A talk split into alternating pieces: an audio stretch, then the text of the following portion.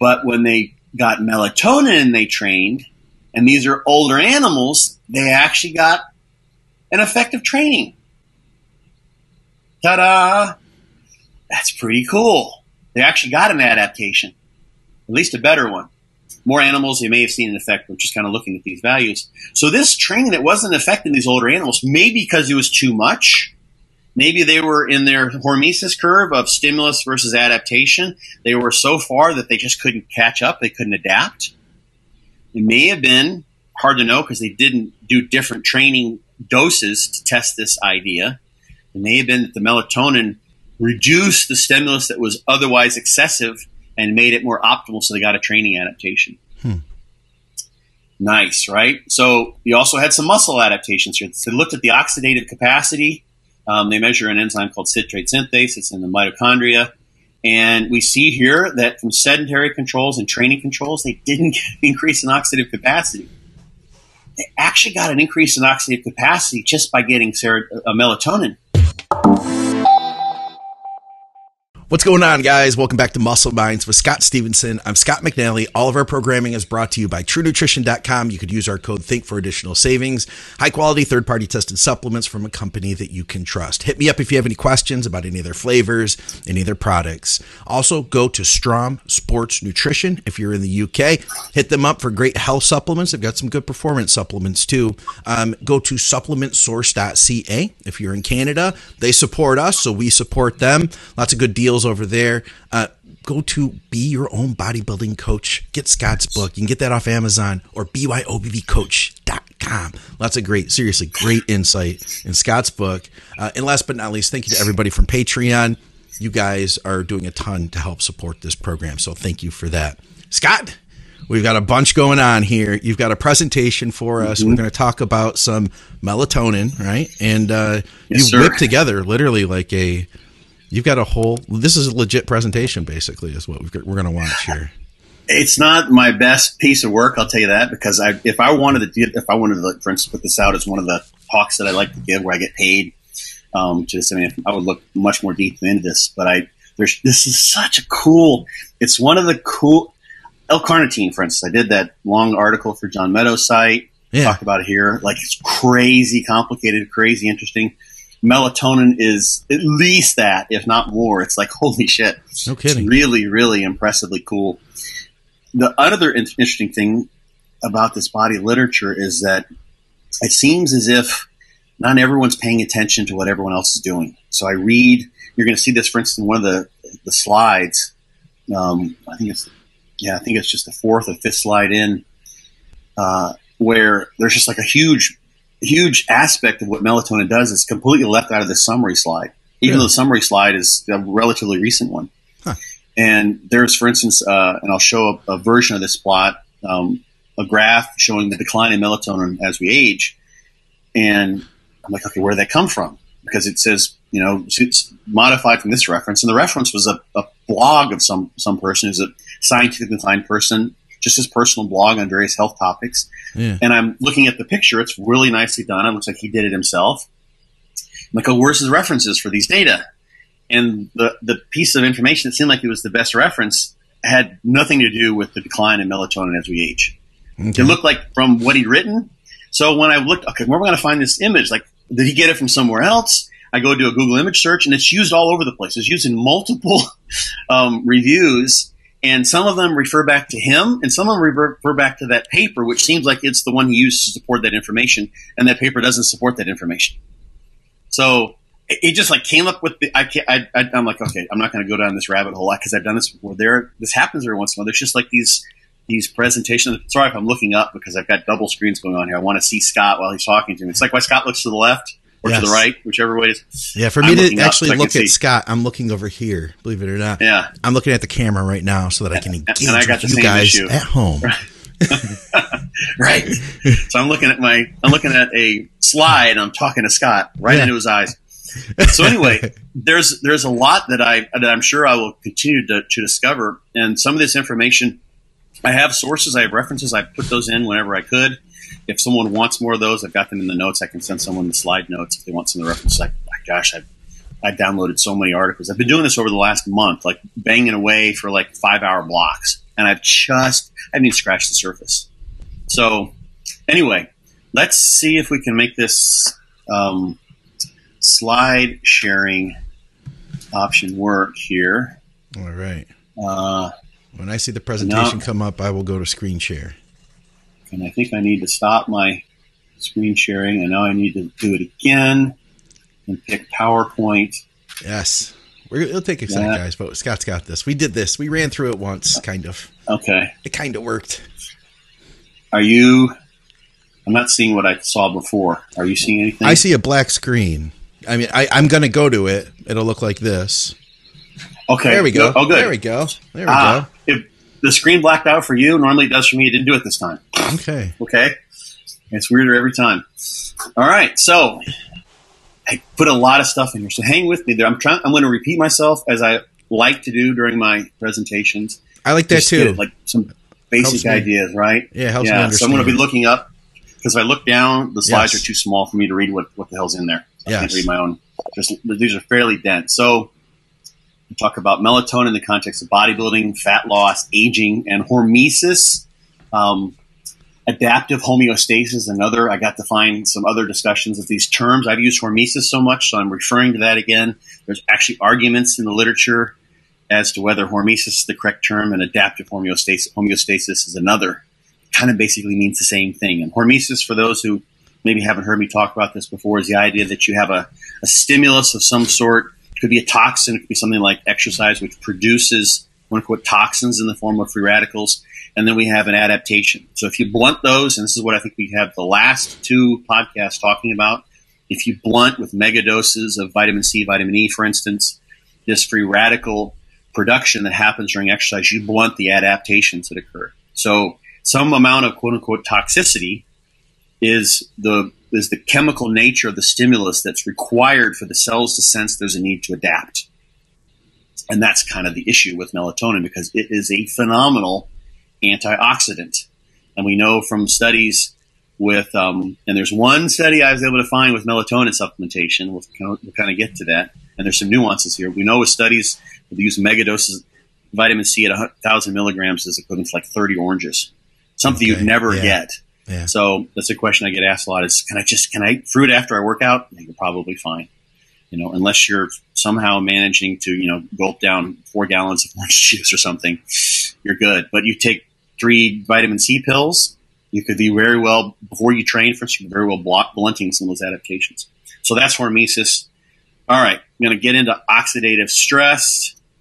And feel free to take a screen capture. They can see, I know they're you're kind of in the way there a little bit. If you want, move I'm the two of us up maybe to yeah. the middle, right I there. Can, I think what I can do is even like just do one of these for right now. There we go. There you go. Yeah, so oxidative stress is has got a bad rap with good reason. Um, sources are going to be things like pollution, radiation, cigarette smoke, drinking, drugs, mental, physical stress will bring this about. Ischemia, so lack of blood flow. Um, you can have, for instance, reperfusion ischemia um, situations in the heart. For instance, if uh, if a heart is is had some lack of blood flow and then it's restored, you'll have an ischemic um, effect where, or a post ischemic effect where you have excess blood flow, and that can cause actually free radical damage because you've restored blood flow. Infections do this, and aging is associated with oxidative stress. And I probably should have tossed in there obesity. We're going to get to that. And exercise. So, for instance, exercise helps us, though, adapt to this free radical stress. Um, on the upper right there, I think I can kind of show this with my. Uh, got a I've got a mouse that won't take me to the other. Oh, there it is. There you go. I'm going to see if I can um, do some drawing. Yep, it takes a little while. Got to pick a color. Got a favorite color? Let's do Uh, purple. Okay, yeah. It'll stand out from the red I had there. So, if exercise training um, will increase uh, superoxide dismutase, and NADPH oxidase, and this is basically an adaptation that reduces free radical stress. So that's something that happens when we exercise train. This is from um, a particular review where they, they indicated how this can potentially help with nitric oxide bioavailability. That's a vasodilator, help with endothelial function. Exercise can help with high high um, blood pressure, hypertension. Mm. Exercise training it interacts with these enzymes that quench the free radicals that produced. And of course, here too, um, this training, you know, we have the free radicals that trigger the elevation of these enzymes, and it also then triggers the adaptations like muscle growth, increased mitochondrial density, um, increased insulin sensitivity, etc. So during exercise, oh, back to free radicals in general, I'm sort of focused on exercise here, but free radicals include free oxygen species or reactive oxygen species. We've got reactive nitrogen species, reactive sulfur species. Not going to get into all that, but those are um, one type of free radical that, or different types of free radicals that are sources of oxidative stress.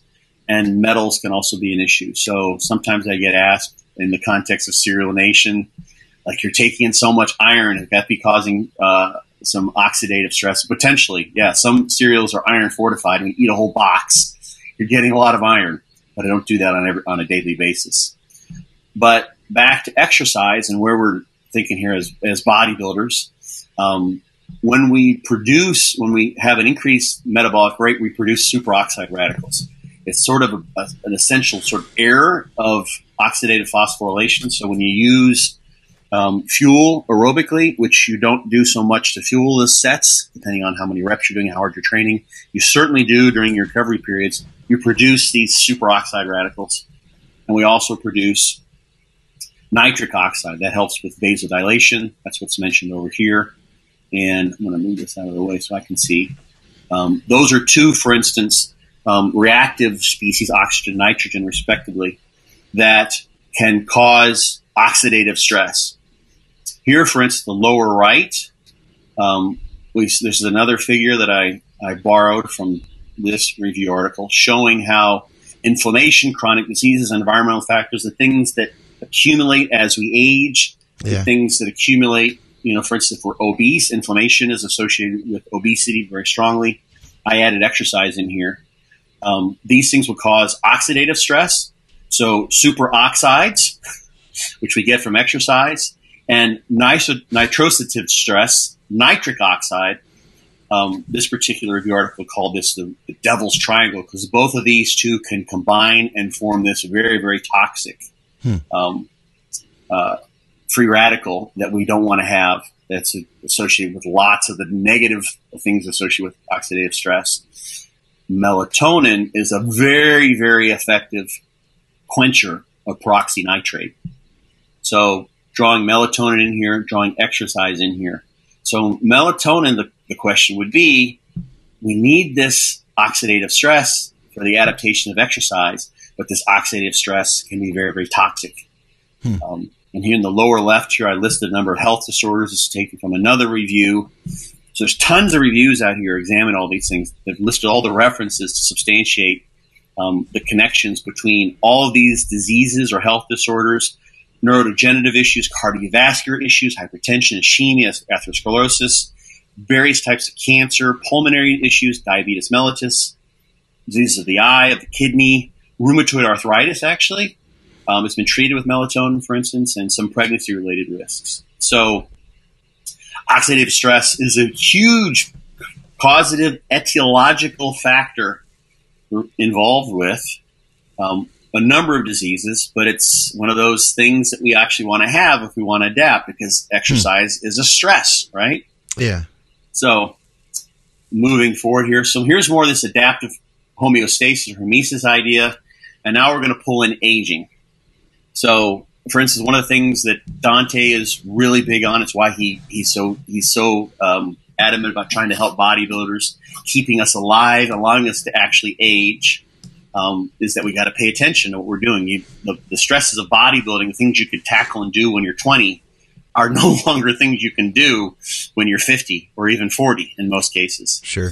Um, so, uh, sometimes in, in some situations, especially in older animals and some of the studies that have been done, if you have oxidative stress, it actually can be so strenuous, basically, so, so overwhelming to the system that you don't actually get an activation of radical quenching enzymes. Generally, you see that this adaptation to increase superoxide dismutase, increase these catalase, the various other enzymes that quench free radicals, it doesn't, it doesn't happen as well in older animals. Hmm. So this is a generalized view here of adaptive homeostasis. I've talked about hormesis, basically the same thing. It's kind of a semantics issue.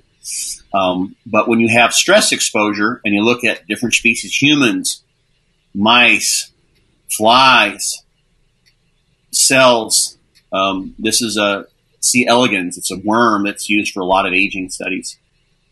You get an adaptation in young animals that you don't see in older animals. It can basically overwhelm our ability to adapt to these oxidative stresses. It could be too much.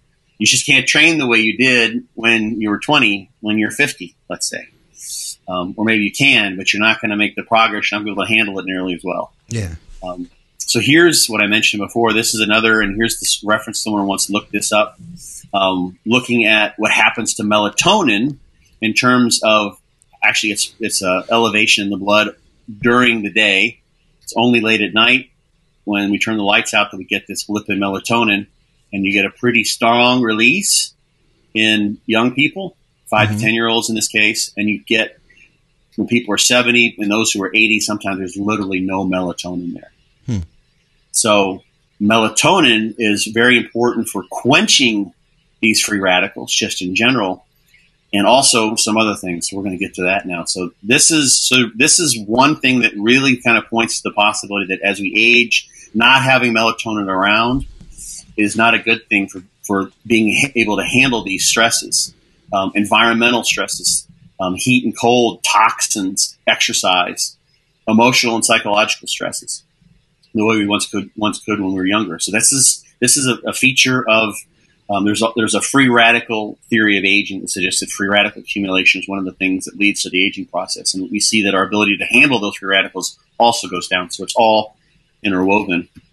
So melatonin, we'll get to some more free radical stuff, but I want to introduce that as sort of the main, like a centerpiece of what we're going to talk about here. So um, melatonin is released mainly from our pineal gland, which acts on a um, a timekeeping area in our brain called the suprachiasmatic nucleus.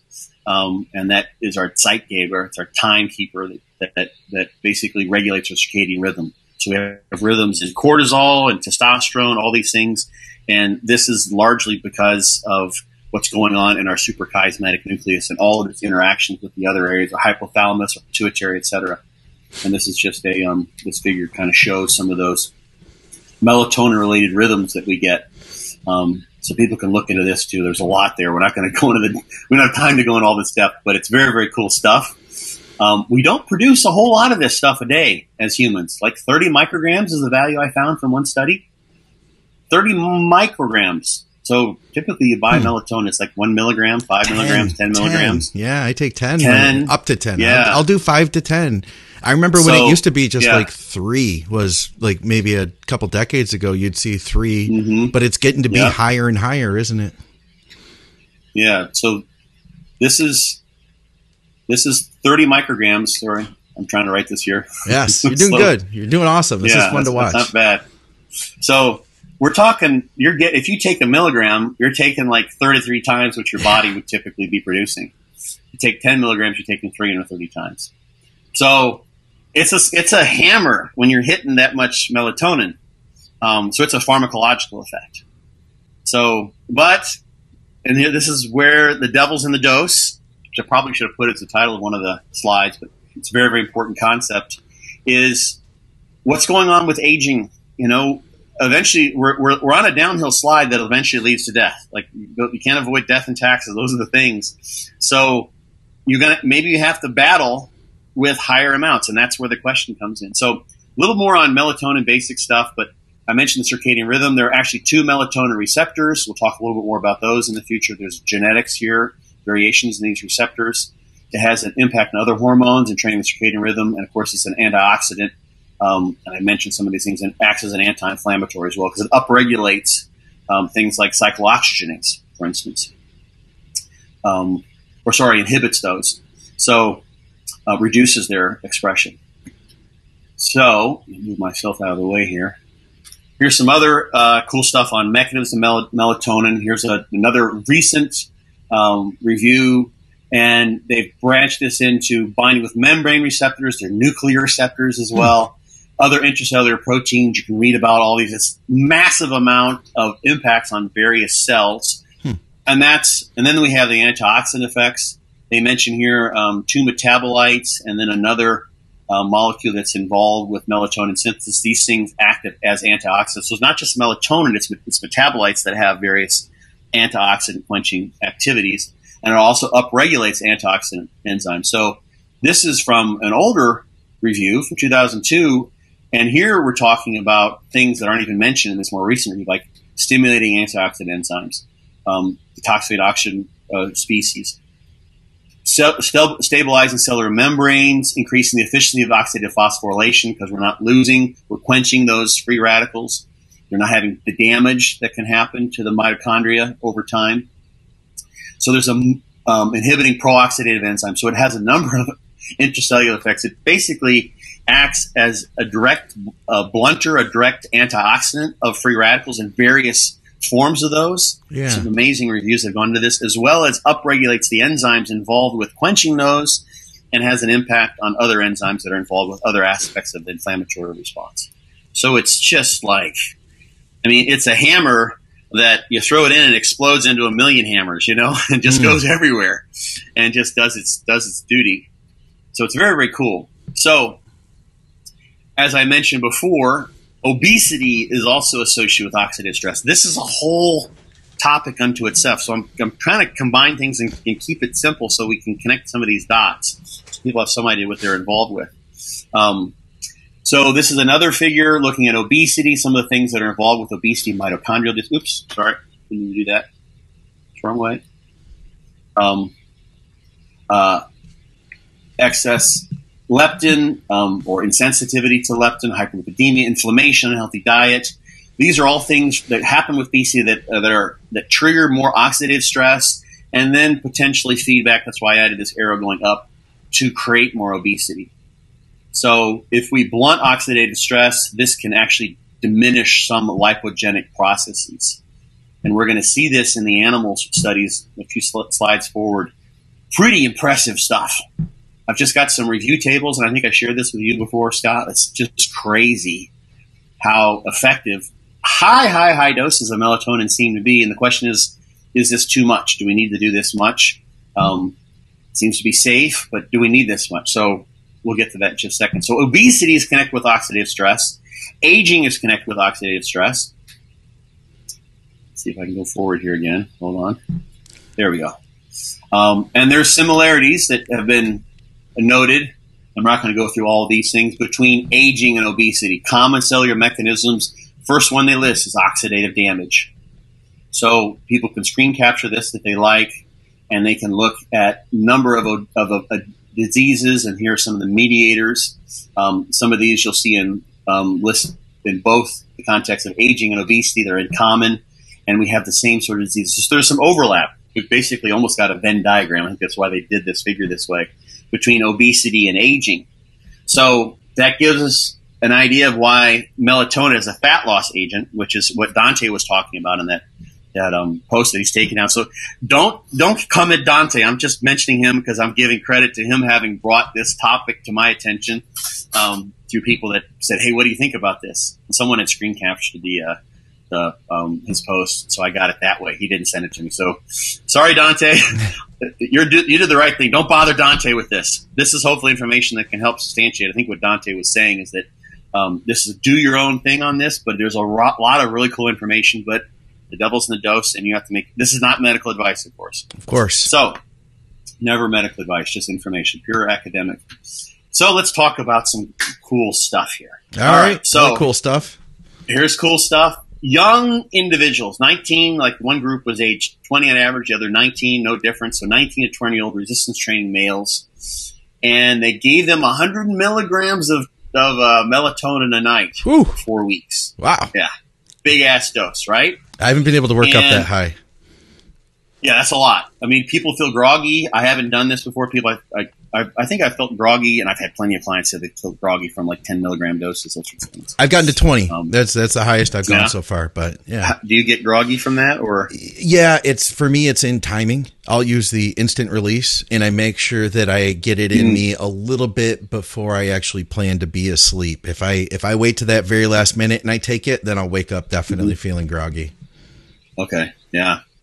yeah, that's the the time release. I mean melatonin is metabolized really rapidly. So you take large doses and they're if they're big enough, from what I've seen, like this this dose is going to be because it's so large, it takes a while to metabolize that. Yeah, that makes sense. The nice thing about melatonin that's interesting, we'll get to this at the end too, is that because it has all these free radical toxicity quenching effects. Yeah. Um, it may actually be uh, pacifying and helping the liver with its own metabolism. I don't know the pathways huh. of detoxification of the liver, but the issues with, with liver stress from various drugs is oftentimes free radical based.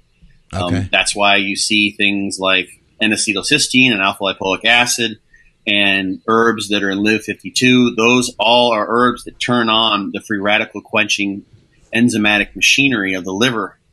So they, they combat free radical stress, oxidative stress in the liver, and that's how they help with liver, um, liver toxicity from drugs. Yeah. So melatonin is going to help with liver toxicity that might come from metabolizing massive doses of that. I haven't seen that study directly, but there's some really cool literature on melatonin w- working to help minimize the toxicity and actually help the effectiveness of various drugs. Um, and I'll give you guys a reference and list those a little bit. So here's the study. So this is the study that shows an interesting effect. Um, that is the one that is the concern that I get is if you take high doses, and this is definitely a mega dose, 100 milligrams is a lot more, as we mentioned before, a lot more than what your body's normally producing. a lot more than right. So, and you, there, melatonin is found in, in, the plant world, the animal world, but you're, you're not. This is a pharmacological dose for sure. sure. So, what they found here, they measured glutathione peroxidase, glutathione reductase, and the ratio of those two, and they had a placebo group and they had a melatonin group. So we got a control group here. And what you find if you look at the, the, the height of these white bars in terms of the impact here on these um, is that basically we saw an adaptation in these enzymes in the placebo group that was diminished in the melatonin group. Hmm. Things were lower. So what we saw is that, as you would expect, the free radical stress was less, the cellular adaptation was less. Okay. Now, if we extend that idea to what these other studies have shown, we talked about in the previous podcast, with limiting exercise adaptations. This this enzymatic data related to the free radical enzymes and how they're upregulated being lessened by melatonin would suggest that other adaptations to exercise might also be lessened. Something yeah. to consider. And one of those things we talked about in the context of this is using NSAIDs and, and antioxidants to reduce muscle damage. In this study, um, they measured before and after, and they didn't do this with a controlled damaging bout they just took baseline measurements and then took measurements afterwards. And they looked at creatine kinase and lactate dehydrogenase. So these are two enzymes that can be leaked from damaged muscle tissue. So CPK or creatine kinase, that elevation is a standard marker that's been used for years to examine the extent of muscle damage and an effect of whatever drug or whatever protocol or what have you is. And what we saw here was that um, in the placebo group, they had no change so they were training the entire time. So this wasn't an increase. Pre, we wouldn't expect a pre to post increase because they're just doing their typical training, right? To standardize that. But what we saw here in the melatonin group is that their CPK and their lactate dehydrogenase went down significantly. It's not a huge, didn't drop into the bucket. Um, I don't know how high this could have gone, but there was a reduction. So this was suggested muscle damage was attenuated by the melatonin, hmm. right? So it's doing what we would expect a mega dose of a free of an antioxidant to do. Yeah. Now, whether and that so that blunts the stimulus of training. Again, go back to the other podcast. I didn't throw this in here, but I, I could have. We have this. The question of whether that makes a difference is a matter of where you are on your dose response in terms of training and adaptation. If you're someone who tends to train too much, this could be a good thing because you're reducing the damage that is otherwise excessive and it moves you back to an optimal level of training dose that you want. Right? Yeah. So that could be okay. If you're someone who's not who's who had a good training dose and you're and for whatever reason, you have a particularly strong response to this kind of a high dose of melatonin, and you, you could be blunting the training stimulus that you're getting and getting suboptimal adaptations to your training. Not what you want. So we know it's it's this is the one piece of information, but this is in young folks, okay? Yeah. Okay. So it gets more interesting. We also have an interesting effect of reduction in total cholesterol. So we have a health effect here. Great. Um, so this is a nice thing, right? Yeah. So that's good. So the idea here of a trade-off, like we've got, and I get this sometimes. People are like, "Yeah, I'm taking all these health these health supplements that have free radical quenching and anti-inflammatory actions, but I don't want to block my gains." Yeah. But I'm 46 years old and I've got bad cholesterol. I got a family history of heart disease and blah blah blah. It's like, well, you know, kind of if you're losing five percent of your gains, but you're getting a great health effect from your blood markers, yeah. maybe worth it. Maybe the trade off that you're willing to take. Absolutely. So, so this is a this points to this kind of trade off issue, which is hopefully the, it's a theme that I'm trying to develop here. So this is some really cool. So now we have aging rodents. That's about all I can really find with humans, or maybe some more stuff out there. But this is a really kind of cool study. So they did some treadmill training in rodents, and the nice thing about rodents is you know they're cheap. You can get lots of them, so you can have huge training groups, and they're very very similar in their adaptation. So you can get powerful statistical effects um, because they all tend to adapt the same as long as they're getting the same kind of stimulus, or you've got them in groups where they're getting the same supplement, what you in this case. So they had in this group, they had this study, sorry, um, middle age or 12 months of age. These are Wistar rats. They live to be like two and a half, three years old, something like that. Maybe two years old. It's 1.7, kind of depends on the lab and, and their other conditions, but um, they're middle age, maybe like 40 year old, 40 year olds, kind of say something like that. They're maybe halfway through. Um, and they had them training for 16 weeks or four months. That's equivalent to like 10 or 12 years of their life. Yeah. Okay. Right? So, so this is you can kind of think of this. Um, this is somewhat of the leap. A man is not a rat. That's important to know.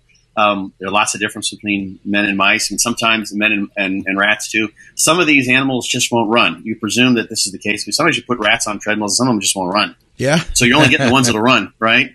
Um, so there's you know there's some issues there, but um, but this was this would be like using a supplement, let's say from age of 35 to 45, okay, or 40 to 50. And so what they, they made, they made various measurements. I'm just sort of kind of showing some of the more important ones, but they were doing cardiovascular treadmill training with them. They started off at, um, at the beginning of the study and they just supplemented with melatonin for a period. So got them going with it. And then they added, um, physical training. So the last eight weeks they trained, the first eight, eight weeks either took melatonin or they didn't. So they had groups that took nothing and didn't train. They had groups that took nothing and trained. They had groups that um, took melatonin at the end and trained, and the groups that just took melatonin and didn't train. So four groups here. You look on the lower left, you can see um, sedentary control, training control, so eight weeks of training at the end, sedentary melatonin, they took melatonin for the entire 14 or 16 weeks, sorry, and training melatonin. So these are the four groups. So one of the things they did is they looked at and of course, you presume they all start off the same. They may have uh, presented this data, but this is they did a graded exercise test. So these tests, people have probably done those. They do it for in cardiac rehab situation. They do that, do a stress test on your heart, and the more fit you are, the higher the speed at the end of your graded exercise test. So what they found in their in their uh, sedentary controls, this is the speed they're at the, at the very end. So this is sort of basically this, these bars state how um, how fit they were and they got maybe a little bit, although it was a statistical effect of training, um, but it, there's no difference here between training and sedentary. So this period of training, this eight weeks of these four, five, six years of training in equivalent human years, didn't make them more fit in these older animals. Yeah. So they didn't get any fitter, right? Not good. The this was sedentary melatonin. Eh, wouldn't expect too much there. But when they got melatonin and they trained, and these are older animals, they actually got an effective training. Ta da! That's pretty cool. They actually got an adaptation, at least a better one. More animals, they may have seen an effect. We're just kind of looking at these values. So this training that wasn't affecting these older animals, maybe because it was too much. Maybe they were in their hormesis curve of stimulus versus adaptation. They were so far that they just couldn't catch up. They couldn't adapt. It may have been hard to know because they didn't do different training doses to test this idea. It may have been that the melatonin reduced the stimulus that was otherwise excessive and made it more optimal, so they got a training adaptation. Hmm. Nice, right? So you also had some muscle adaptations here. So they looked at the oxidative capacity. Um, they measure an enzyme called citrate synthase. It's in the mitochondria. And we see here that from sedentary controls and training controls, they didn't increase in oxidative capacity. They actually got an increase in oxidative capacity just by getting uh, melatonin. So they were blunting what was perhaps excessive free radical production and keeping the, um, the mitochondria healthy. So that at the very end, like the, this mitochondria, they don't, I don't think they had four measurements, but the mitochondria, um, mitochondria density was here just by doing nothing, and it was here by taking melatonin. And when they trained, we got the training effect you'd, you'd expect. Yeah. Train, do aerobic training, get more mitochondria. Pretty cool, right? Remember, these are older animals, so we've got a, we got a different deal. We seem to have a blunting in the human study, and that was resistance training. Um, wasn't directly studied in the way you would like to see, but it was a blunting. And we also saw here in muscle in glycogen content the same kind of pattern in these back to the rodents here again. Um, we saw an elevation of glycogen content. This is what you see. You store more glycogen when you're continually depleting the glycogen stores with the exercise that the rodents do. All right? Yeah. And here's just a measure of body weight. The sedentary animals gain body weight. Um, so this is not a good thing. You know, we, we get there's creeping obesity is the human equivalent of this. Um, we see here that the sedentary, there was actually an effect here for the sed, sedentary melatonin um, consuming animals. And when they trained using melatonin, they, their body weight went down. Hmm. That's what you see. You go out, you start running a bunch, you drop body weight. That's what people want to do. They want to see the scale move. Yeah. So the training effect that you would expect to see happened um, when they gave them melatonin. Hmm. Um, and this was a one milligram per kilogram per night. That's a lot. For in a human dose, that would be about 16, something like that milligrams per night. Okay. For, a, for if, if, you take the um, for a big human, right, for a hundred kilogram bodybuilder, so one milligram per kilogram would be hundred milligrams and a hundred kilogram person. Rat, the rat to human conversion is about sixteen percent. It's like sixteen point two or something like that. So this was a mega dose, but these were older animals, and they were going down. They were not doing good. They're getting fatter, and they're unable to adapt to this training regimen unless they were given, at least in certain aspects of the training, unless they were given the melatonin. Because as we saw in this figure back here, when you get older, we lose our ability to exhibit adaptive homeostasis or hormesis. It goes yeah. down. You just can't adapt to this shit anymore. So this is what is so cool about this. And go back to where we were and keep moving forward. You got, is this making sense, Scott? Yeah, yeah, this is great, man. Okay. Yeah, this is pretty cool. Th- this is great stuff. Sorry about the typos or whatever. That's so here's right. another one. Okay, more bodybuilders gonna love this shit. Okay, so here we have Wistar rats again. Um, all right, so they clipped them, they castrated them, mm. took out their took out their gonads, gonadectomy, and um, they had just six in a group. You can do that with animals, and they had four groups here in, in, this case. They had a sham castration. They always do that. That means they went in and they did the entire operation except for removing the gonads, um, just to make sure that the that cutting in and the trauma, what have you, didn't create some effect, right? Okay. So, um, so this is basically our pure, pure control. Then they have the animals that were castrated, and then they had animals where they replaced replaced the missing testosterone hmm. by putting them on TRT, basically. And then they had melatonin injected. They gave him six milligrams per kilogram per day. So this is this is a big ass dose, right? This is a mega dose. So this would be 600 milligrams. This would be about 100 milligrams um, per day for a human. So people are talking about using like 60, 80, 100 milligrams. This is a big ass dose. You take that six milligrams per kilogram, spend that out, convert it from rat to human. That's what you get. Something like 100 milligrams per day. So here are the final body weights, um, and they looked at soleus. So this is muscle weight. So here's what happened. The sham. This is the pure control. Body weight was 186. their testosterone injected animals didn't um, lose too much body weight. The castrated muscles actually gained in body weight. But that's probably not a good thing because when we look at the weight of the muscle, in particular fiber diameters, what happens here is you get fat infiltration in these muscles in these kind of cases. So let's just look at the fiber diameters.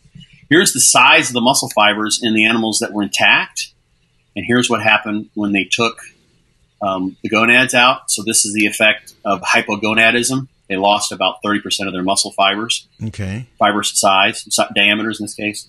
And when they gave them testosterone, 47 is the same as 50. And when they gave them melatonin, 46 is the same as 47. Wow. Melatonin was as, equi- was as effective in reducing the loss of fiber size. Now, this is an atrophy effect. This isn't a gain. We're not saying that melatonin is as effective as testosterone for putting on muscle mass. In this particular study, at these doses with these animals, um, it was effective in produce reducing the atrophy that occurred when testosterone was removed, and that was preserved when testosterone was replaced. So melatonin was equivalent to testosterone in terms of um, preventing the hypogonadism associated muscle atrophy. Hmm. That's cool shit, I think. Um, so the soleus weights were about the same. In fact, the num- number here for soleus weight in the melatonin is exactly the same. It just happenstance as in the sham castrated, and the fiber sizes were just about the same size. So the muscle mass was preserved with melatonin. And what what happens here, and we've seen this in the case of curcumin. When you look at curcumin's body of literature, it seems to have a pretty reliable effect on preventing muscle atrophy. Hmm. We have disuse atrophy, denervation atrophy, those sorts of things. So, free radical stress is something that is involved oh, okay. with breakdown. So, it has an anti catabolic effect. So, if you can okay. prevent that, huh. yeah, Okay. And I yeah. and I forget. I have to go look. I added this study. Found this one like probably three weeks ago, and I created a slide a long while ago. I can't remember how long the um, the study was, um, so, but it was long enough, obviously, to get a substantial loss in muscle size. Yes. So, in certain circumstances, of course, certain circumstances, uh, melatonin could potentially uh, reduce your muscle gains, but in certain circumstances, melatonin can help you preserve muscle.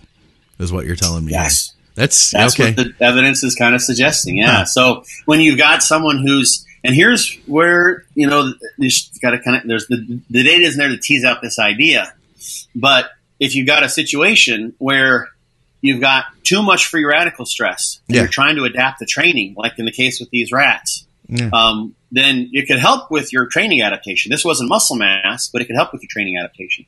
You've got a situation where you're losing muscle mass, you've got too much free radical stress or too much inflammation. Yeah. Melatonin is helping with inflammation and free radical stress. it can help prevent the loss. So hmm. it could be a situation where someone's, you know, if they just want to bang away and maintain your muscle mass, yeah. you might be able to use melatonin as an as an adjunct, as a supplement, um, to prevent the excessive free radical stress and inflammation you would be otherwise causing, um, and still train train with the young guys and hold on to your muscle size. Let's say. Yeah, because you're you're blunting that the negatively the negative negative excess free radical stress. I wonder, would this be something that you could employ on just like a say a specific body part? Say say you know I'm thinking I'm thinking of the guys who are I have guys that I work with who are addicted to training legs. And when you look at their physiques, like like a guy who's newer, you know, been in the mm-hmm. gym for 4 or 5 years and they've got incredible legs, but they need to bring their upper bodies up.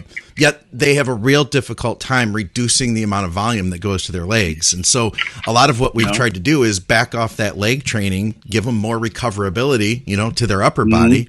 Uh, I right. wonder I wonder if you couldn't if you didn't want to do that and I don't think it'd be the best route but would it be possible to just like say I take melatonin Friday nights after I train? You know, I train legs on Friday. I just take melatonin on Fridays. Friday after the training, or? yeah, uh, yeah, Friday yeah. after the training. I wonder if you could just do it in a very, you know, um, you know, surgical way versus right. having to have it in your system constantly, kind of thing. I think in terms of the, I get what you're getting at. I think in terms of, of being able to help with the, your overall recovery resources, Yeah. Um, if it helps with your sleep, it's going to help with that. That's true. But That's I, true. I think the thing with leg training, I think a lot of that that issue where like if you back off the leg training, you've got more for other things. Right. It has to do with the nervous system to some Oh, degree. yeah, yeah, you're right. You're right. That's a large part, but but it's not all of it. I mean, it might. The thing, um, as another way to look at this is, you know, you want to make sure you don't lose any size in your legs, but I, but you can hold on to size so easily, so you wouldn't need it necessarily for that per se. Um, but yeah, that's the thing with with all of these supplements that that are having this effect. There's this timing issue. So it's a, like this is all sort of undiscovered territory as far as, as far as I know. But there's this timing issue where if you train and you and you let the, the stress occur during the training, it sets in motion the adaptive processes from a molecular perspective. Hmm. And then you want to have use the health supplements that have anti-inflammatory actions. They're going to potentially impact your your um, cholesterol levels or what have you. You use those away from your training, so they're ideally not in your Absolutely. bloodstreams. The, the blunt things like N-acetylcysteine has a really long half life. Vitamin C has a really long half life. It can be an issue. Um, but you try to use those on non-training days or after the training at some point so as a timing possibility. right. So right. you're you're getting the stress of training, but you're not blunting it, and you're getting the the free radical quenching during the rest of the hours where it can have the health benefits. Yeah. Um, but it might, you know, that's the thing. I don't know. Like, what part of that, like, of that recovery ability is literally the free radical stress that some people may be just accumulating over time because they've gotten older. Hmm. You know, or, or just as accumulating because of the, the chronic stress. So that's a very good possibility that what you're what you're getting is that you may be able to take melatonin at that time and have a sense, aside from any effects on your sleep, right. haven't really talked about you know melatonin to help you sleep, but um, there's plenty of talks on that. Like you can find Yeah. plenty of information there. Yeah, I'm not to go to that necessarily, but uh, it might might be something that could help with your overall recovery resources, especially if you're just in, in general pushing too hard and you have a systemic inflammatory issue that is is underlying. It's sort of a baseline to your ability to move forward, and that's in excess. Right. That if you could just dampen Yeah, some- and that's where I would see it as being more so. I just started like the you know the bro in me was like, can you just surgically put it in? You know, at points where you know, like, oh, you know, I'm really going to overtrain legs just because I like to overtrain legs because I like to spend three Right. hours in the gym. I take melatonin that night to kind of offset that training effect. I think that's absolutely a hmm. possibility. I wouldn't rule that out whatsoever. In fact, I think that sounds like a nice way to nice way to potentially do it. Because there's some more information about about how t- about taking melatonin, whether it throws off your own circadian rhythm, your own melatonin production. It doesn't Yeah. seem to do that. So you can take it. It's kind of like what we suspect is the case with, with growth hormone. It has its other negative side effects, but it's a, a very pulsatile, has a very pulsatile release. Yeah. So if you're using growth hormone for a long time, it's used to high fluctuations in growth hormone. So the system is ready to kind of pick up whenever growth hormone levels go down or what it has its normal stimulus for growth hormone release, Yeah. whatever it might be, being asleep or hypoglycemia or what have you. Um, melatonin seems to pick up just just fine after that. So I think for someone who's running around, let's say that they're they're doing a seafood diet and they've got a lot of um, inflammation because of their diet. Maybe their training is ex- excessive anyway, and they've got some baseline free radical stress. Um, that's that's that's part of maybe a neurological issue, which is when those two are definitely intertwined. I think, um, and if those things are intertwined and melatonin helps you sleep better, it doesn't make you groggy during the day. Absolutely, because the, thing is, you think about it, like when we're when we're exercising, even when we're moving around during the day, if you're just even if you're just kind of sitting and you're awake, you're not getting optimal recovery Yeah. recovery is by far best. This is why sleep is so important. So if you're if you're thinking about, I mean, I can't put numbers on this, but let's say you know you train for two hours of the day, and then you're awake for another twelve hours out of the day, and then you've got ten hours when you're in bed or something like that. And in those other twelve hours, um, you might get one quarter of your recovery, and the other ten hours you get three quarters of recovery. Maybe it's a third and two thirds, or maybe it's just a half and and one half. Maybe you get half of it during the. But even even then, if you can enhance your recovery by reducing by sleeping better and reducing um, free radical stress during the, those periods of time, I could totally see that working. Right? Hmm. Yeah, it's just like the first thing that came to my head. But anyway, this is cool, man. Where are we going next Yeah. with this? Let's see. Um, ah, now we're going on to fat loss. So let's see. Did I get Ah. everything there? Did I cover all this? Okay, we covered that. Yep. So I just this is from a, a review Tan et al. A Reiter in Tan. They've done a bunch of cool stuff. These guys are in Texas, I believe. Um, they've done so much work in this area. Um, so they oh that's wrong. Nix that. I saw someone say that once, and that's not correct. We're going to cross that out. All right. That's not true. Um, so they've done fat loss. I thought I erased that actually, but maybe I didn't. Uh, fat loss studies, a number of them. This is what is in uh, um, weight loss and various aspects of adiposity. It's been done a number of studies with hamsters here, you'll see, and lots and lots of rodents and rabbits and even a goat. Hmm. Um, and what we generally see here, and I'm not going to go through all these studies, is that when they give doses that are like this one milligram per kilogram dose on a daily basis, about 15 milligrams, like I said before, um, you get a really, really consistent reduction in weight, a really, really consistent reduction in body fat, various aspects of, of adiposity, reducing visceral fat, liver fat, intra-abdominal fat depots. Um, basically, it's almost universal. Hmm. Um, and uh, it even works when leptin signaling is, is absent. So they've got animals uh, that OB, OB, and DB, DB um, animals that are lacking in leptin or lacking the leptin receptor this seems to show this effect as well. Um, as far as humans, I'm just going to th- throw in this anecdote. There is a um, there's one study. It's kind of cool. They did a kind of a retroactive or a prospective study actually with um, women of various body weights. I think they just used BMI to uh, categorize obesity, so they weren't measuring body fat, but they just asked them what supplements they've been taking, and they kind of categorized them. And it was a pretty strong effect. They looked at uh, women who were who re- self-reported high doses. Think of how they mentioned how they how they um, categorized it of melatonin hmm. um, in the obese category had about a five, I think a five kilogram or maybe a five pound fat body weight loss hmm. over the course of um, like this ten year period. So those who are using melatonin, that could be just a surrogate marker for women who are taking care of their sleep hygiene. They might have been yeah. more conscientious, a number of other things. But that's purely anecdotal evidence. So um, they may have been just simply on the right track, and being on the right track meant they're also using melatonin. That makes sense. Right? So yeah. So more on uh, melatonin and brown fat. This is what the kind of cool part. So brown fat are is a type of adipose um, that is high in mitochondria. It's highly vascularized, so it has a brown visual appearance. And these mitochondria are loaded with uncoupling proteins, which means that these fat cells are sources of energy dissipation. They're highly, highly thermogenic. Hmm. So they will oxidize fat. They've got um, they're innervated by the sympathetic nervous system.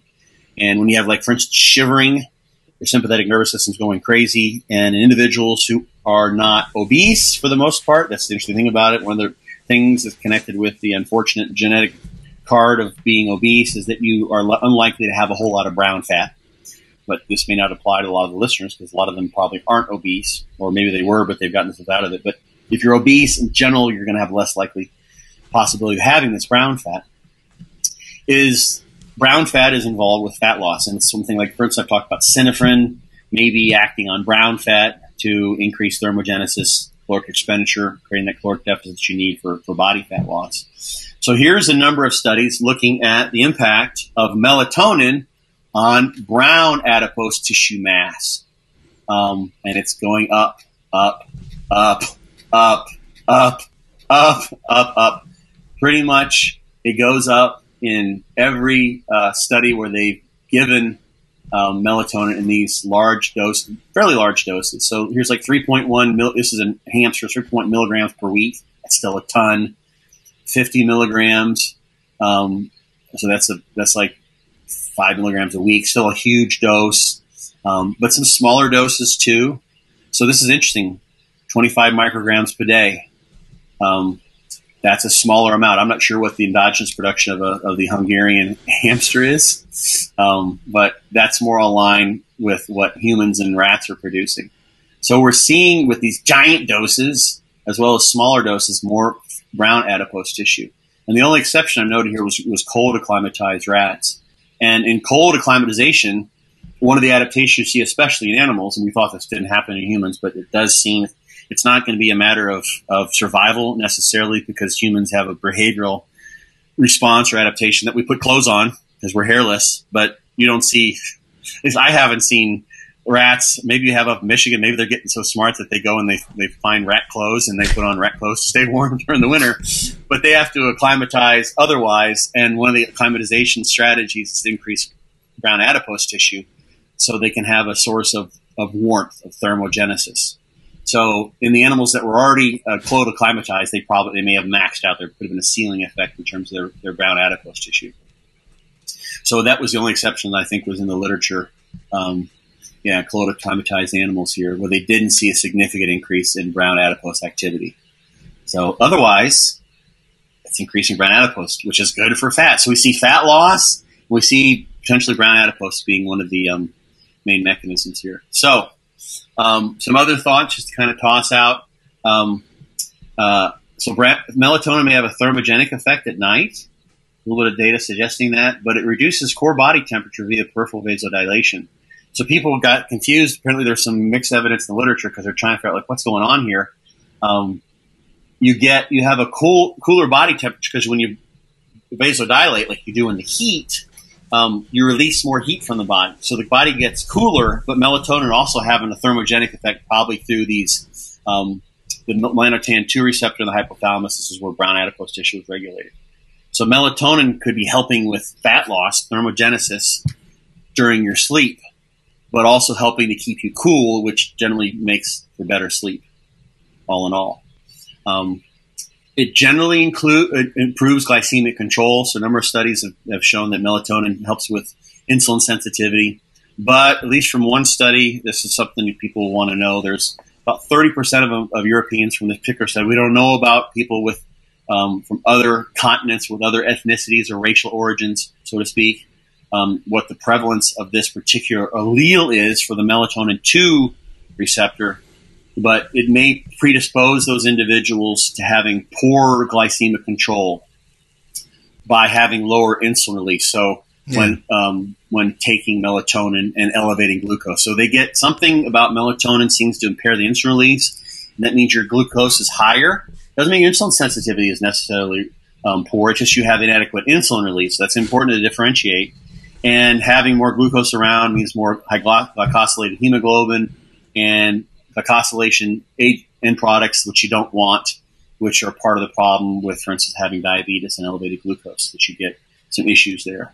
So that's one study that's worth it. That's basically, this is about as evil as it gets when it comes to high dosing of, of melatonin and potentially having some issues. Hmm. Some people might find, for instance, that they, if they're, especially if they're of European ancestry, that they have elevated blood glucose in the morning if they, if they measure that. They could probably go and get their um, test themselves for this particular uh, allele for the um, uh, the melatonin two receptor, uh, or the one, it's also called the one B, where people name things and they have two different nomenclatures, and they just sort of have to say both as the literature hmm. moves on. Okay. So so the issue would be if you're eating a lot late night and taking melatonin, you could have adverse consequences of glycemic control. Huh. So obviously, melatonin users people who are eating at night, shift workers, people who are who are um, having to eat strange hours, or just people who do. So that's just one thing to consider.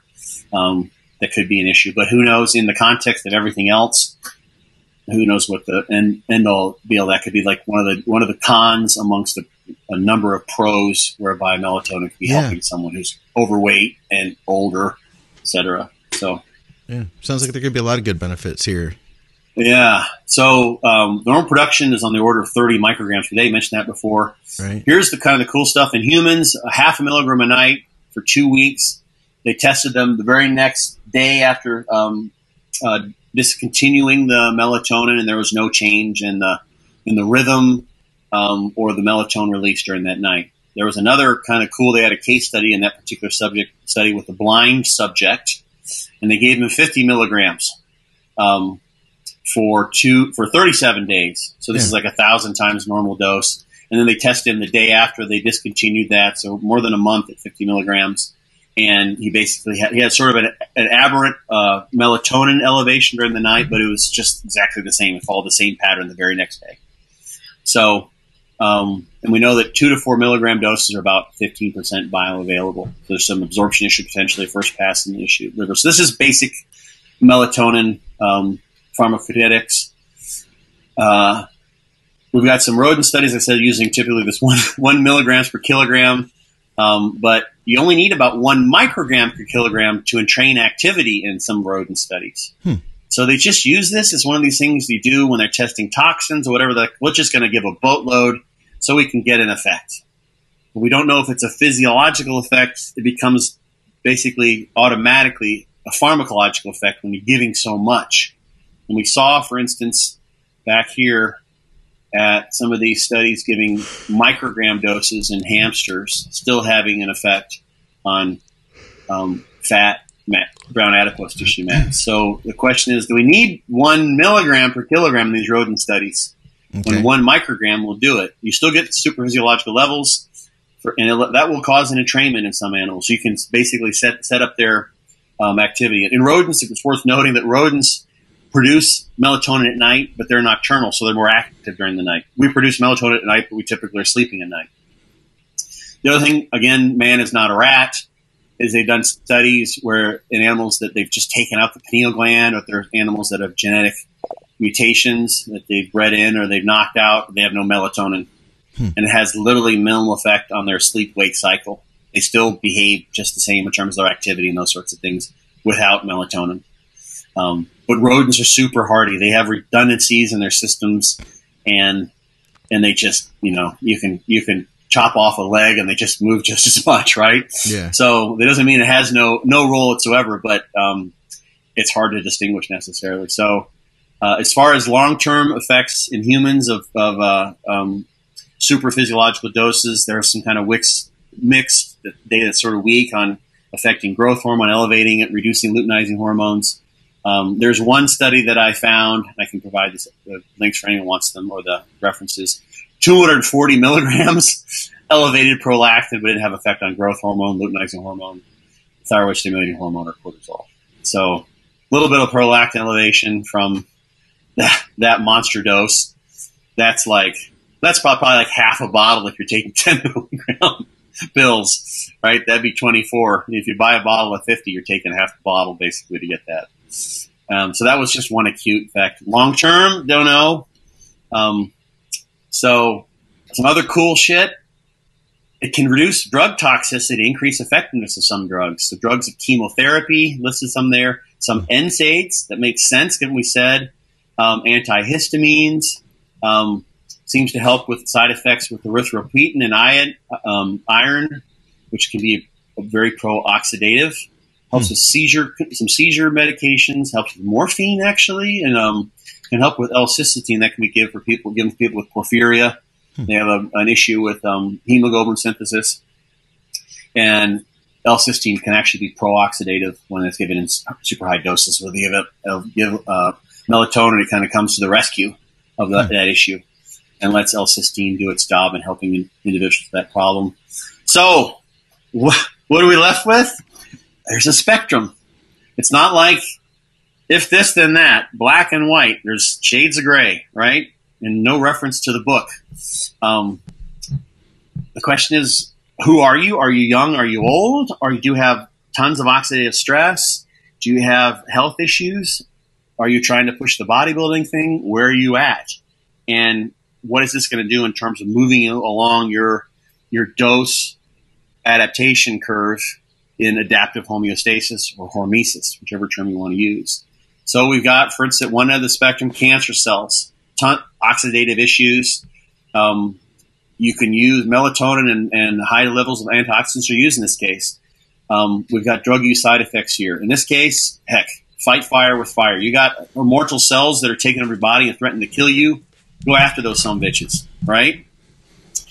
Somewhere in between, comma, we've got aging, reducing melatonin levels, and obesity and aging are both associated with free radical stress. So we can mediate this, perhaps with sort of a replacement dose, right? So replace, just like TRT would, what your doses were when you're younger, and they decline substantially over the course of age. Maybe that'll allow you to train more like you did and get and get the growth or at least recovery as you would have. Um, and then if you're a young person, and you're going for broke, and you seem to handle training pretty well, just like that first study with the um, the resistance training individuals, where they had a lesser adaptation in the enzymes of free radical scavenging, and actually the, one of them is for replacing or replenishing glutathione, which is very important for for free radical quenching. Those individuals had a lessening of their stimulus that might not fit with them having an optimized or getting everything they can out of the training. So free radicals are part of this adaptive homeostasis can be a vital tool in bodybuilding. So be careful if you're taking too much and blunting that. Again, this is so we have health versus bodybuilding. kind of like the theme is like, you want to be healthy? Don't do competitive bodybuilding, right? Don't try to push yourself to where you're 100 pounds above where you're set point or settling point would be in terms of body weight and muscle mass. Um, what we don't know is like, are there more, are there metabolic outliers in terms of liver clearance? We've got that one um, uh, receptor issue that I mentioned in the previous slide. Um, there's also the possibility that someone just might have an issue with this that we don't know about. I don't know. Um, so there's some other unknown, unknowns. Could you over over years and years have some sort of down regulation of your circadian rhythm um, to doing this for so long. Remember, we're talking about people taking doses that are way beyond what your body would normally produce. Um, but the other side of that is if we're using a replacement dose, maybe we're just fixing an age-related dysregulation. That seems to make more sense to me. Is is go in and do a replacement, see what happens. And if you read on the discussion boards, I looked around all over the place, and there have been people that have I've read this dozens of times probably who take took large doses and got nothing, but when they wanted help with their sleep they took smaller doses and it seemed to help. Hmm. So, you know, maybe just restoration. There's the difference between are we going to do TRT and bring myself back to a, a, a youthful level um, and reverse the uh, the pathological age related reduction, let's call it, in testosterone, or are we going to reduce the pathological reduction in melatonin, which may be contributing to my my aging by replace, using a replacement dose, or are we going to go all out chemical warfare and just blast and use super physiological levels. Yeah. And so that's sort of where it's kind of the same decision that can be made in terms of PEDs, I think. So that is it. Dang, Scott. And that was your first was run cool. through this. I haven't. I haven't had a chance to go through the slides. What do you think? Um, now, what do you think now that you've run through it? I think it's pretty cool stuff. I think you know, with someone I think there's hopefully people can make up their own mind. That's why I, that's why I put your call. But I think I can totally see how some people would try this, and this is what you say, and like I got nothing. Twenty year old twenty year olds like I want to yeah. you know get better growth, lose fat. They get nothing out of it because they don't have free radical stress. Yeah. They're doing good there, but things are different when you get older. And someone who's got free radical stress that's sort of in a runaway mode and they're older and they've got lots of stress in their life and maybe they eat fast food more often than they like to and they drink a little bit and they whatever they've got various maybe unknown pollutants that are causing free radical stress that's sort of subclinical. They're not, not aware of it. Yeah. This might be something that could go in and then rectify those things and really help them feel better and move forward in terms of their training. So that's when you know, those doses like Dante was talking about. I mean, the thing is, too, you have to consider time frame in someone. So imagine someone's in worst case scenario and they take a big ass dose. They've got lots of body fat. They've got they're sore all the time. Their joints are creaky. Mm-hmm. Um, they don't sleep well. Like all the things we kind of talked about, and they take a big dose and they drop that body mm-hmm. fat. Um, and then they report that because it worked. It was a miracle worker, right? That's awesome. That doesn't mean that they can keep on taking that, like going from a 20 to a 40 to a 60 to 80 milligram microgram dose of clenbuterol or what have you, yeah. and they're going to have a pharmacological effect that's going to drive them down into 4% body fat that they can maintain, like the liver king, right? Yeah. I just had to throw that out there because you were talking about before. Um, sorry for that. I didn't mean, I didn't mean to stir up that issue. But uh, so it, it, may be that they're basically are getting the, this, these pharmacological effects because their free radical status is so out of whack. They could have got that from 10 or 15 or 20, but 60 works as well. And then they get that under control, and that just basically takes them from what was but essentially a pathological situation that yeah. was associated with, with obesity or overweight and excessive visceral fat and what have you. And it gets them, makes them more healthy again. It brings them back to where they were when they were in high school or college, right? Yeah. Everyone wants to put on the jeans that they wore in high school. That's their goal, right? That's right. a great goal for lifestyle clients. Well, one aspect of that, you know, we talked about this growth hormone was always thought of as like something that declines to the age, is the anti-aging. Does some things in that regard, but it's got its issues too. This is another hormone that has a plethora of actions that by replacing it is something that can that can put you back in a more youthful physiological state in terms of free radical stress potentially. So some people who are way out of balance, this they may need a hammer to knock them back into onto That the train on the on the rail so they can go. But if they're not, you know, if you're on if your train's on the tracks and you're going the way you are, all that hammer is going to do is rattle you around and make you groggy the next day. Maybe, Yeah, that right? makes sense. Dusty's running, I think he said 30 milligrams. He's running some high Uh-huh. dose uh melatonin. He probably got it from Dante, you know, listening to Right. listening to Oh, yeah, his, sure. his ideas. I'll uh, I have to ask him. I've been wanting to ask him on the show what he thinks about it because I know he's been doing that for a little while. But uh. Yeah. Yeah. man, this is good. I'll look forward to everybody's feedback, and I'd be curious to know if anybody who's watching has been experimenting with this because I know that it's been something that's kind of been lighting up lately. High dose melatonin. I think I mentioned to you the first time I ever heard about high high doses was um, when you and John and uh, Dr. Serrano all did a talk together in Columbus in between sessions. I listened to your session, and then I had to go do some stuff, but I hung out for a few before I left. And uh, Eric was talking about having people taking like 30, 40, 50 or more. And I was thinking to Yeah. myself, like, holy shit. I've never heard of doses like this. This was like 2007, 2018, I think that was. Right, right. It's just fascinating stuff, right? Yeah. And I, I I'll, I'll look. I'll, I keep on looking. Like I said, I've just I just kept on digging. It's like there was a never-ending rabbit hole, right? Yeah. Um, but I, I like to, you know, I like to see dose, find some, some dose response studies or dose response, um, pharma, pharmacokinetics, pharmacology, everything, pharmacodynamics, pharmacokinetics to see like what's going on in terms of free radical stress there, free radical or antioxidant status in, in terms of those higher doses. Because I think if you take someone who's way out of whack, it's going to throw them back on track potentially. So what do you, I mean, I know there was a, a listserv kind of a, actually it was a giant email group that I was a part of for a while. Um, but I'm not on anymore. I think, I think I got taken off because I wasn't responding. I was getting all these emails all the time, but it was one that, um, Dr. Serrano had, and they were talking about that for Oh, a while. yeah. I think Victoria was on there too. She's on that group. Yeah. Yeah, so I'm not on there anymore, but they talked that that came up many times. So she can probably access some of the clinical experience that some of those practitioners had. Yeah. Um, very cool stuff. All right. So- well, let's wrap this thing up, man. This is uh, cool. solid. And like I said, I'll look forward to any feedback anybody has for us. If you guys want to hear more from Scott, definitely check out his book, byobbcoach.com. Um, or go to Amazon if you want to get the hardcover, be your own bodybuilding coach. It literally take you through in your entire year from planning your off season, carrying that out, going into your contest prep, literally what to pack in your bag to get on stage, how to cut water and Right. everything else. It's uh it's And, a solid and post contest. Yes. And post contest. Also a lot, lot just of as important. now. Like, what Yeah. the hell to do? Now they're like, oh, what do I do now? That's Yeah, just as important, important. stage. Plus, Yep. uh, check out our sponsors, truenutrition.com. Use our code THINK. Speaking to Dante, uh, they've just redid their website, so it looks pretty solid. If you haven't visited it Mm. over there in a bit, in a minute, then then check them out and use our code THINK. Um, and let me know if you have any questions about any of their supplements.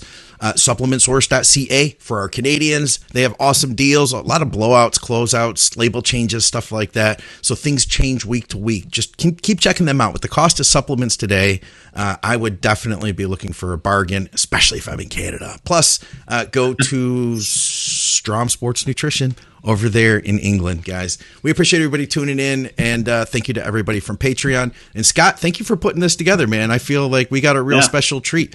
I mean, I know it wasn't as polished as your normal thing, but this this Yeah. really felt to me like when I've gone to one of your seminars, and it, it, is a very special thing, and I'm really grateful that you could share it with us.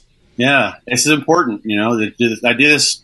I get paid for this, but I do this because it's the right thing to do to help people with this, and it's just a start. So as I get more, I'll I'll, I'll pass along. Maybe have a little melatonin corner every once in a while. I find out some more melatonin goodies. Right on, guys. For another episode of Muscle Minds with Scott Stevenson, I'm Scott McNally. We will see you soon.